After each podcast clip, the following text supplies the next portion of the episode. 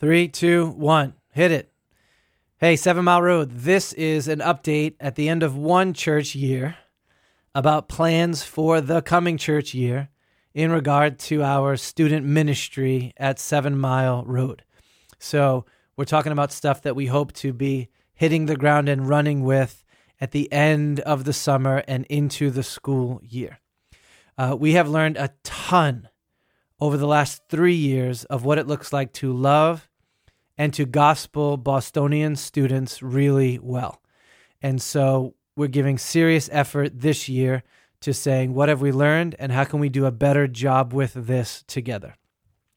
So for this coming year, we're going to organize only around two groupings for our older kids. The first is going to be a grouping of our fourth, fifth, and sixth grade students. We've got almost 20 kids in that age group uh, who are just the best kids ever and we're going to stick with the basics of how we have been working with them. That means Sunday mornings at 9 before our 10 o'clock service, having a gospel formation class with them that walks each week through a new big idea from the New City Catechism. It also means five or six big, fun, safe events in our space on Friday nights during the year that they can come to and enjoy and also bring their friends to. And then thirdly, it means two fun, safe, gospel centered overnights that we do with them one in October and one in February. So that mini program has been rocking, and we're going to stick with that for this year. We're going to expand it to our sixth graders, fourth, fifth, and sixth graders doing that together. All right, then we have um, a second grouping of our teenagers, basically and this is our seventh through 10th or 11th graders. There's about 15 of these kids whose families are committed to the life of our church, and we want to do awesome by them as they grow in the gospel with us too. So, big change here. We're going to be moving this group off of Sunday mornings and structure around a weekly evening rhythm where they will gather in a home for food and fun and gospel formation. We're not sure exactly what night of the week that's going to happen. We'll confer with parents as we make those decisions. But we're going to stop making these kids wake up super early on a Sunday and catch them when their attention span is more fitting for a teenager in the evening to be doing this work with them. We're also going to uh, try and schedule one or two multiple day retreats that we either do on our own with these kids or we do in concert with a bigger retreat that is already happening. So that'll be for our kids, basically, who are teenagers in the life of the church just think of the best possible ever gospel community for teenagers. That's what we're going to try and do next year. All right, now let's talk about staffing. So, for the past two years, Michael Previtt has done a stellar job as our three years. Wow, three. Stellar job as our only student minister that's paid on staff, helping to make all of this happen. This year, we're going to break this into two.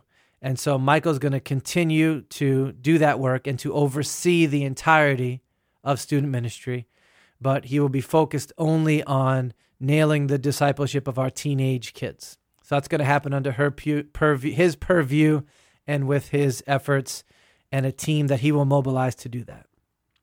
That means that we are going to be uh, looking for hiring, bringing someone on to run and do the loving and gospeling of those fourth through sixth graders. So these kids are awesome, and the blueprint for the program is already established. We just need someone who is willing to put the time in to love the kids, teach the gospel, execute the events, and recruit and lead a team to partner with you in that work. Uh, that position is going to pay $12,000. It'll be a year long position and you can jump on our website and get more information about that. Um, if you're at our church and you're committed to our church and you think that you might be a good fit to serve us in that way, this might be a good year for you to be doing that. Please jump on the website, read a little bit more about it, and click on that I'm interested button to send an email to our pastors so that we can circle back with you on that idea. Um, we are really hopeful, super hopeful that as kids grow up in the life of our church, that they will look back at their time with us and say, Man, I was loved, and I was gospeled. And my church wasn't huge and it wasn't perfect, uh, but I'm so thankful for the efforts that the men and women and pastors in that church put in so that I might be led to the glory of the gospel. Everything we do with our children and our students is headed toward that end. And those are some of the plans that we have for doing that next year.